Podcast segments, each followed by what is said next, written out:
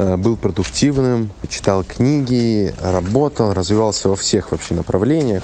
А потом, точнее сейчас, наступил период в жизни, когда мне вообще ничего не хочется делать.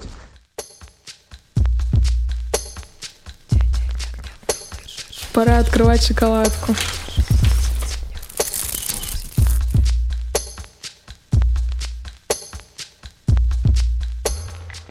Слушай, а правда, что в Новом Орлеане есть The House of a Rising Sun, как в песне The Animals? Говорят, что есть, а, но никто не знает, что это на самом деле. Есть разная интерпретация этой песни. Вообще она, по-моему, фольклорная. То есть, типа, ее рокеры достали куда-то в 60-х из э, задворок памяти народной. Никто до конца не знает, что именно The House of Rising Sun. Э, кто-то думает, что это бордель, кто-то думает, что это тюрьма, кто-то думает, что это там еще что-то. Чертоги разума. Чертоги разума, да. Кто думает, что это вообще метафора на что-то, да. Но в итоге ты там уже был был или еще не был? Как ты считаешь? За, за чертогами разума я точно был. И что там я увидел, короче, я думаю, что тебе и нашим слушателям не стоит знать. Это пи***. На этой прекрасной ноте, пожалуй, начнем наш подкаст. Привет, с вами подкаст «Но вы держитесь» и мы, Света Шедина и... Алексей Иванов. Мы снова с вами, ребята. Сначала надо сказать, о чем наш подкаст. А наш подкаст о том, что мир, он такой нестабильный и скользкий, как селедочка в бочке. И чтобы в нем как-то жить и радоваться, нужно держаться. И мы здесь держимся. Да, и вас мы тоже приглашаем подержаться с нами. Держаться прикольнее, чем не держаться. Мы с Светой пробовали. Держаться круто. Так что держитесь. Мы сейчас будем вас развлекать, потому что в нашем шоу мы выступаем такими развлекаторами и демистификаторами, и снижателями тропии и уменьшателями эмоциональной нестабильности. Свет, поскольку мы нерегулярно выходим в эфир, я считаю, что нужно рассказать, что мы делаем, собственно говоря, все это, все это время, пока мы не выходим в эфир, чем мы занимаемся на самом деле. Мы пока не записываем подкаст, мы херачим довольно много всего относительно аутентичной коммуникации. Напомню, это курс, который возник как ответ на частые запросы наших слушателей в течение последних двух лет. Мы слушали, слушали в какой-то момент такие, Света, а не забабахать ли нам модненький, современненький онлайн-курс с сообществом и прочими плюш-плюшками. И забабахали. И пошло, и понеслась. И пошло-поехало, и в итоге этот курс тоже шел-шел, собирали, собирали мы эту мозаику, и она сейчас выливается в книгу, которую мы очень, очень стараемся дописать, выпустить, чтобы она была в ваших руках, очень скоро. Да, мы подписали контракт с э, хорошим издательством, пишем книжку, и, и надо сказать, что вот есть давняя фраза, что первые 90% проекта занимают 90% времени, а последние 10% занимают еще 90% времени. И вот мне кажется, что мы впрямую подошли к этой 90% точке и сейчас охреневаем от того, как оказывается сложно не только написать книгу, да, но и отредактировать, и доформатировать, и сделать ее содержательно, грамотной, и вот это все. А может, мы просто перфекционисты? Для нас, э, людей, которые любят кидать идеи и вот просто болтать и что-то там придумывать, это очень тяжкий труд. Но мы держимся бесит то, что ты ходишь к психологу, к коучу, не знаю, к миллионам, тысячам разных людей, которые, по идее, тебе должны помогать. Но по факту раскапываешь столько всякого говнища, и начинается такой водоворот событий в твоей жизни, что ты просто не можешь с этим больше никак жить дальше. Или как минимум ты получаешь какие-то техники, что с этим делать. Но в целом, в целом легче не становится, и ты пытаешься достичь этого островка, блин, дзена, и никак не получается. И так происходит каждый раз раз. И каждый раз все время обнаруживается что-то новое. И ты вроде как бы хочешь уже сесть, не знаю, на берегу океана и попить чаек, посмотреть на воду и сказать, господи, как красиво, наконец-то я все разобрал, но этот момент все не наступает и не наступает никогда просто. Плывешь ты к островку Дзена, а он отдаляется, Лёш. Да, слушай, что делать? Мне этот бесяк очень напомнил мимоз, на котором изображена Василиса Премудрая, которая идет от бабы Яги к своей мачехе и сестрам, освещает себе дорогу таким факелом из человеческого черепа, и там подписано «Ты после сеанса с психотерапевтом идешь к своим родственникам разбираться». И у Василисы такой call-out, она говорит, вам пизда. Конечно, все разборы эти, они увеличивают э, печали, потому что ты больше всего начинаешь осознавать, не правда ли, Лёш? Ты как коуч, скажи, как человек, который виноват во всем этом. Я свою вину не признаю, я ее не беру. Коуча ответ. А что тут можно сказать? Вот э, у кого-то есть представление о жизни такое, а у кого-то другое. И, конечно, всем нравится, когда жизнь, типа, соответствует тому, как мы ее видим, но не всегда это получается себе устроить. Что я имею в виду? Психика, как она работает? Она обычно является продуктом того, что с тобой происходило какое-то время, то, что ты там понимал, впитывал, как ты на это реагировал, какой-то момент ты просто понимаешь, что у тебя вокруг тебя возникла какая-то такая корочка из э, психологических защит, реакций стандартных каких-то отклонений от нормы и так далее. И ты, в общем, этим всем, это все называется психика. Потом ты идешь к какому-нибудь коучу-психотерапевту, и он тебе начинает э, помогать с этим всем разбираться, и ты понимаешь, что многие вещи не то чтобы хорошо адаптивны, не то чтобы они хорошо работают на самом деле. Ну, там, например, знаешь, есть такое магическое критическое мышление. У меня недавно был, была женщина, одна девушка в этом, в ленте, которая рассказывала на много параграфов, абзацев, почему она не чувствует, что надо вакцинироваться. И у нее там главная тема была про то, что она, типа, жизнь хочет прожить, доверяя своей интуиции. Ее интуиция говорит, что вакцинация — это плохо. Там было много комментариев разных, потому что она довольно социальный человек. У нее много друзей, которые магически мыслят о жизни что там вселенная и природа не создала нас для вакцинации. А есть люди, которые научно мыслят, и они говорят, слушайте, ну как бы вакцина — это технология, которую много раз э, применяли люди уже, и она работает, чтобы мы не умирали пачками. Вот. А я подумал в какой-то момент, что, знаешь, вот есть это магическое мышление, что из разряда ты находишься в центре мира, и с тобой происходят разные вещи, и они как-то все обусловлены. То есть, условно, если ты там почувствовал что-то интуитивно, что, например, вакцина — это зло, то значит, это зло. Или там почувствовал, что это добро, значит, это добро. Но я потом начинаю вспоминать, что интуиция — это не что иное, как э, какой-то накопленный опыт, опыт, который связан с э, вакцинациями во время пандемии, у нашего поколения отсутствует плюс-минус. Поэтому откуда нам, в общем-то, знать интуитивно, что такое есть для нас вакцина, добро или зло. Поэтому в этом смысле, конечно, лучше посмотреть, что происходит в странах, которые почти все вакцинированы, там всякие Израиль, Люксембурги и так далее. Есть ряд стран, которые почти все вакцинировались, может там посмотреть, что произошло, как бы, чтобы не на своей шкуре пробовать. И там, в общем, все достаточно хорошо. Очень-очень интересно, что действительно люди выбирают опасную болезнь вместо того, чтобы сделать менее опасную вакцину.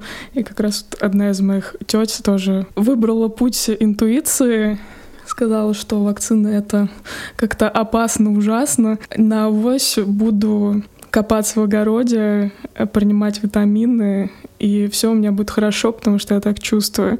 Но, к сожалению, она заболела ковидом. И не знаю, сделали какие-то выводы из этого или нет. Насчет интуиции хочу отозваться, насколько я в последнее время на своем опыте поняла, что ну, не стоит полагаться на интуицию. Как-то всегда, особенно женщинам, говорят такую фразу, что женщины — это интуиты. Если вы чувствуете вот это вот женское сердце, одно не обманет, там сердце матери не обманет. Недавно я сделала камин что я, в общем-то, довольно в зап- запущенной стадии беременности нахожусь и скоро прям стану матерью. Говорят, что интуиция обостряется. Моя мама там говорит, у тебя, наверное, будет мальчик. Я такая, ой, да, тоже чувствую, что мальчик. И все такие, да, у тебя точно будет мальчик, ты прям мать мальчика. Мы все прям чувствуем, интуиция у нас работает. Но УЗИ говорит будет девочка. Ты не можешь никогда полагаться реально на свою интуицию, как ты сказал. Если у тебя есть прошлый опыт, и из него можно сделать конструкции, и на основе них сделать выводы, тогда, окей, это можно назвать интуицией. Если ты просто пальцем в небо тыкаешь, это не может быть интуицией, это просто ну, какая-то фантазия. Я однажды слышал очень классное различие между, ну, типа, каким-то внутренним голосом мудрости и тем, что мы называем интуиция, что просто такой шорткат, чтобы не делать исследований, ничего не сравнивать, не, не образовывать себя, а просто как бы довериться. Я понял, что обычно в интуиции, которая какая-то противненькая такая, подставная, в ней присутствует элемент страха. Типа, у тебя есть страх, но твоя интуиция говорит тебе, вот делай вот так, и все будет хорошо это, скорее всего, связано с тем, что ты применяешь интуицию для того, чтобы не бояться или как-то себе объяснить, что не надо переживать. Вот есть прекрасная тема, мы с тобой разбираем аутентичные коммуникации, когда говорим про споры и переговоры, и я думаю, тут она тоже применима, что какова цена э, правильной и неправильной интуиции против там цены того, чтобы пойти там сделать все, как исследования нам сейчас говорят. Люди, которые доверяют тому, что вакцина — это полный трэш, и ей пользоваться ни за что нельзя, давай представим, что они правы, а, что вакцина — это что-то очень вредное, долгосрочно. Но есть еще вредная и достаточно болезненная штука под названием ковид, который достаточно активно а, сейчас распространяется. И ну, невакцинированным людям получить его, в общем-то, достаточно реально. У меня недавно сестра мне звонит и говорит, слушай, мне кажется, нужен новый психотерапевт, у меня внезапно умер мой психотерапевт. Жесть. Ну, типа, представляешь, ты с человеком созваниваешься каждую неделю, тебя поддерживает, ты потом раз, типа, заболел и через две недели умер. Блин, получается, надо проживать огоревание теперь еще по поводу своего психотерапевта с другим психотерапевтом дополнительная вообще задача получается. Психотерапевты, естественно, ну, они же все, как бы, эти клинические психотерапевты, они тусуются все с докторами, то есть у них нет доступа, нет проблем с доступом к нормаль, нормальным каким-то историям. Кажется, надо всегда сравнивать э, косты одного и другого. То есть косты веры в свою интуицию, они могут быть гораздо выше тому, чтобы довериться там, профессионалу. Я так примерно в нескольких областях своей жизни стараюсь сделать. Стараюсь искать хороших докторов, стараюсь искать хороших, там, не знаю, юристов каких-то и так далее, кто, ну, без интуиции просто очень глубоко знает предмет и может вытащить оттуда какие-то инсайты, которые, ну, мне просто до них далеко. Поэтому я когда думаю про все вот эти вот исследования, как люди там э, РНК у этого вируса там как-то изменяют, чтобы у тебя появилась возможность ему противостоять, и как это все, ну, в общем, не первый раз делается. Ну, то есть представь, да, себе какую-нибудь там оспу, или э, туберкулез, или какие-то другие вещи, которые, которые уже не являются проблемой, то, что было проблемой еще 50-70 лет назад, не является проблемой просто потому, что научные какие-то чуваки взяли, подумали, придумали вакцины, и теперь мы все не болеем. То есть э, тут, похоже, очень э, симметричная история происходит, но почему-то мы иногда стремимся довериться каким-то внутренним представлениям о том, как оно должно быть. И не, все, не всегда от этого получаем на самом деле бонусы. Иногда мы получаем от этого ну, минусы какие-то. Да, мне очень понравилась твоя мысль и примеры с а, прививкой и ковидом, что интуиция может быть формой избегания чего-то, что вот тебе голос внутренний сказал, не прививайся, и ты вместо того, чтобы э, подумать, посидеть, побояться, э, почитать, э, сравнить то и другое, ты такой, о, окей, голос сказал, ладно, пошла гулять. Это удобный такой механизм защитный, конечно. Да, ну то есть получается, что э, вот у меня главный критерий, э, когда доверять интуиции, когда нет. Э, если у меня есть много-много-много итераций в прошлом взаимодействия с чем-то, либо на личном уровне, либо на генетическом, то, наверное, можно довериться, да, то есть почему, чем дольше у тебя опыт в какой-то карьере, тем больше ты понимаешь, как бы, к чему приведет то или иное решение, потому что просто много раз ты уже видел, и ты можешь когда-то интуитивно сказать, типа, так, ребята, давайте вот не делать вот так вот, мы это делали, и это получается там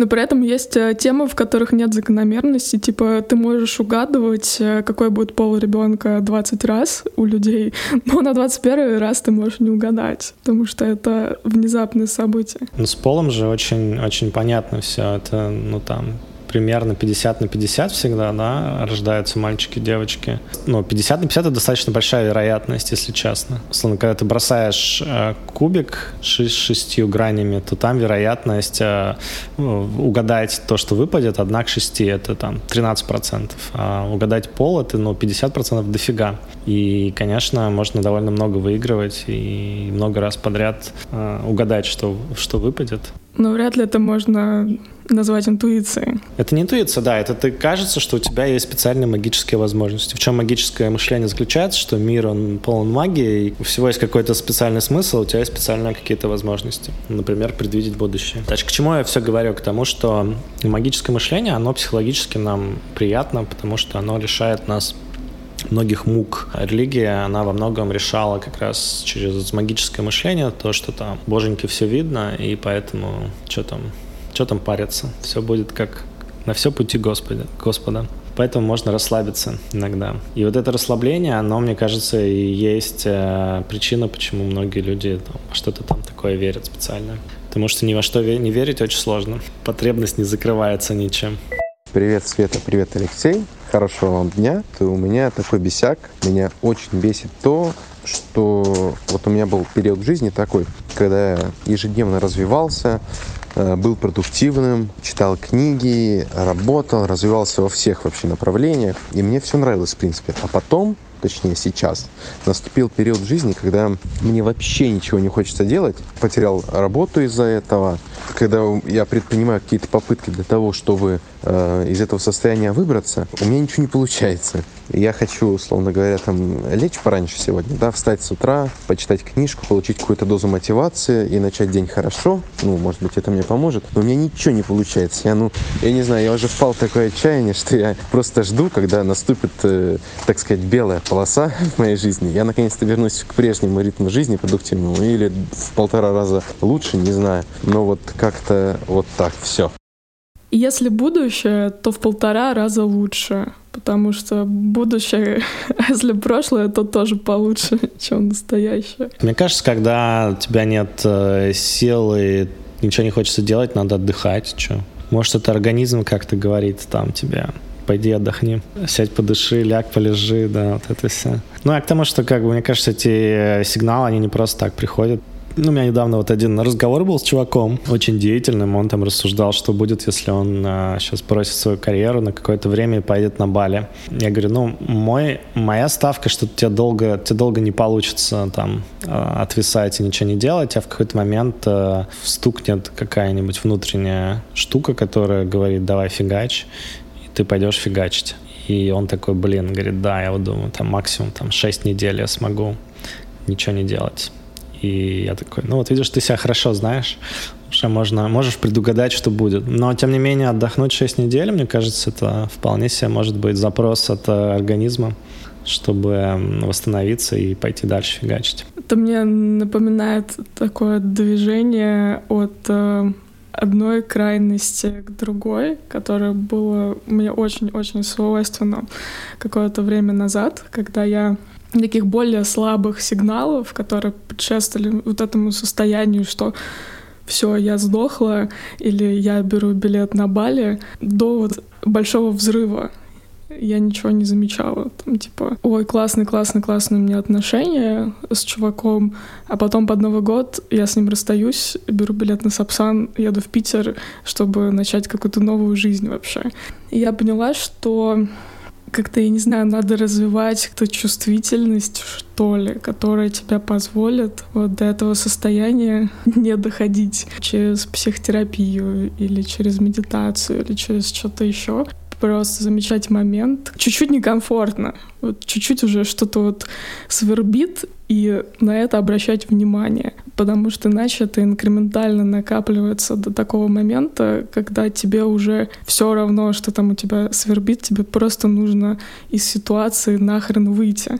Я недавно смотрела фильм документальный про Тони Робинса. Я его крайне... Этот фильм не рекомендую, потому что он скорее похож не на документалку, а на промо-ролик а его семинара, потому что там вообще нет другой стороны и критического какого-то подхода э, к деятельности Тони Робинса. Там просто на протяжении двух часов рассказывается, какой он классный, э, как вот он был бедным и забитым мамой, а стал богатым, знаменитым и помогает людям. И меня очень удивило, что этот фильм называется «I'm not your guru», э, снял Netflix про него. Но это вообще не документалка, это реально просто через час ты такой уже думаешь, надо идти к Тони Робинсу. Меня там поразила вещь. Тони Робинс проводит семинары такие, типа, ты не знаешь, что делать, я покажу тебе путь. И там показывается, как вначале он выходит э, к толпе и говорит, ну что, ребята, кто вот хочет прямо сейчас, за один там, момент, за эти семь дней изменить свою жизнь полностью. Э, резко, кардинально вот этот щелчок сделать тысяч, чтобы все у вас поменялось. И я смотрю, и все такой весь зал такой, типа мы, мы за этим здесь, мы хотим, чтобы в один щелчок все поменялось я такая, ну, импотирую себе и понимаю, что, блин, я не хочу, чтобы моя жизнь вот так вот, вот менялась. Какие-то изменения мне не нужны моментально делать, потому что я их делаю, типа, каждый день по чуть-чуть, по мере какой-то необходимости. И я порадовалась о том, потому что, наверное, 10 лет назад, сидя бы в этом зале, я бы подняла руку, и практически в любой сфере жизни я хотела бы, чтобы она развернулась на 180 градусов. Mm-hmm. А сейчас все? Не хочешь? Есть понимание, что если я чувствую где-то раздражение или где-то я чувствую неудовлетворение, я могу на это обратить внимание и что-то с этим сделать. Вот как нет магического мышления, да, что нужен какой-то один большой шаг или ивент, что вот ты куда-то уедешь, и все, все изменится. Но нет, и я поняла, что как бы есть какой-то путь, иногда не очень прикольный, но его надо делать, и тогда можно прийти от неудовольствия к удовольствию. Может быть, это будет не в один момент, но это случится. Чем ты старше становишься, тем у тебя больше появляется ответственности. А ответственность такая интересная штука, потому что ну, сейчас вот много про это, на самом деле, как-то э, размышляю и про это слушаю всякие разные книжки и, и лекции. Ответственность, как бы, она тебе, с одной стороны, накидывает э, штук, которые надо делать, да, скажем, ну, назовем их обязательствами. С другой стороны, она дает тебе возможности, чтобы эти штуки, ну, вытягивать. Редко бывает такое, что ответственность, что это просто про обязательства и ничего, никакого плюсика из этого нет, да. То есть, например, если у тебя есть ответственность за свою собственную жизнь, да, вот как обычно психологи психологи там говорят нам, что от инфантильности к взрослой жизни дорога лежит через там, принятие большей ответственности за себя и свои решения и поступки. То есть это означает, что ты, с одной стороны, начинаешь жить более сложную жизнь, потому что не скидываешь эти решения на кого-то еще, на родителей, на там, бойфренда, гелфренда там, и так далее. С другой стороны, ну, то есть это тяжелее жизнь становится, с одной стороны. С другой стороны, становится проще, потому что у тебя появляются механизмы, чтобы даже при такой более сложной конфигурации с ней справляться. Значит, ну, это как в спортзале. Потихоньку наращиваешь какие-то мышцы и э, сможешь делать то, чего ты раньше не мог делать. И мне кажется, в этом этом плане похоже то, что ты описываешь, на то, что ты просто сейчас приходишь такая, типа, окей, у меня есть мышцы нужные, чтобы поправить вещи в тех местах, в которых, типа, они мне не нравятся. А в тех, которых они мне окей, в, в них я оставлю их как, как они есть. Выгорание от развития. Да, кроме выгорания от развития, тут еще может быть такое, что нужно часто э, останавливаться и смотреть вообще, а то ли я дело, потому что можно легко уйти в какую-то спираль делания чего-то не того, что тебе не нравится по жизни, и думать, что это единственный вариант. А, вариантов очень много, и я вот тут такую закономерность открыл, что в современном мире очень сложно остаться у разбитого корыта, ну вообще. Потерять все очень сложно, потому что даже вот если ты берешь просто короткий отпуск, ну или там длинный отпуск, да, допустим, скажем, на полгода, на год уезжаешь там условно на какой-нибудь остров, на Панган, ты же пишешь там про то, что тебе интересно, ты же там что-то делаешь, ты же там как-то проявляешься в свет со своими новыми интересами. И вокруг возникают периодически люди, которые такие, о, интересно, не хочешь ли там типа посотрудничать в этой области? Люди видят, что у тебя появилось много свободного времени, например, ты раньше не мог там что-то делать, а теперь у тебя есть время, ты можешь этим позаниматься. Ты начинаешь э, заниматься чем-то новым. Короче, я думаю, что если победить вот этот страх того, что есть только один путь, и он единственно правильный, то количество вариантов, оно резко возрастает. И это приводит к каким-то прикольным решениям, на мой вкус. Будь сильнее своих страхов. Есть такой стикер. Телеграмчики. Нам тоже такой нужен, мне кажется, Свет. Когда у нас следующий курс, Свет, будет, как ты думаешь? Ближе к осени, я бы сказала. Ближе к осени будет следующий курс аутентички. На аутентичную коммуникацию мы с тобой, как всегда, делаем дофига интересных вещей, включая стикеры, боты и какие-то слайды, видео, аудио и так далее. И от этого получается движ, кайф. И мне очень нравится, как э, наши выпускники включаются в движ. Они становятся менторами и фасилитаторами для новых потоков, а сами прокачивают навыки вот группового взаимодействия, лидерские качества, качество руководителя группы и кайфуют от этого. Ну и мы с Алексеем кайфуем вдвойне, потому что мы видим, как происходит рост человека за это время, как у него появляется больше и больше навыков, и как он сам от этого кайфует. Нам это очень нравится. Поскольку мы сейчас пишем а, базовую книгу по нашему курсу, то он становится более доступным. И мы уверены, что скоро он выйдет в печати.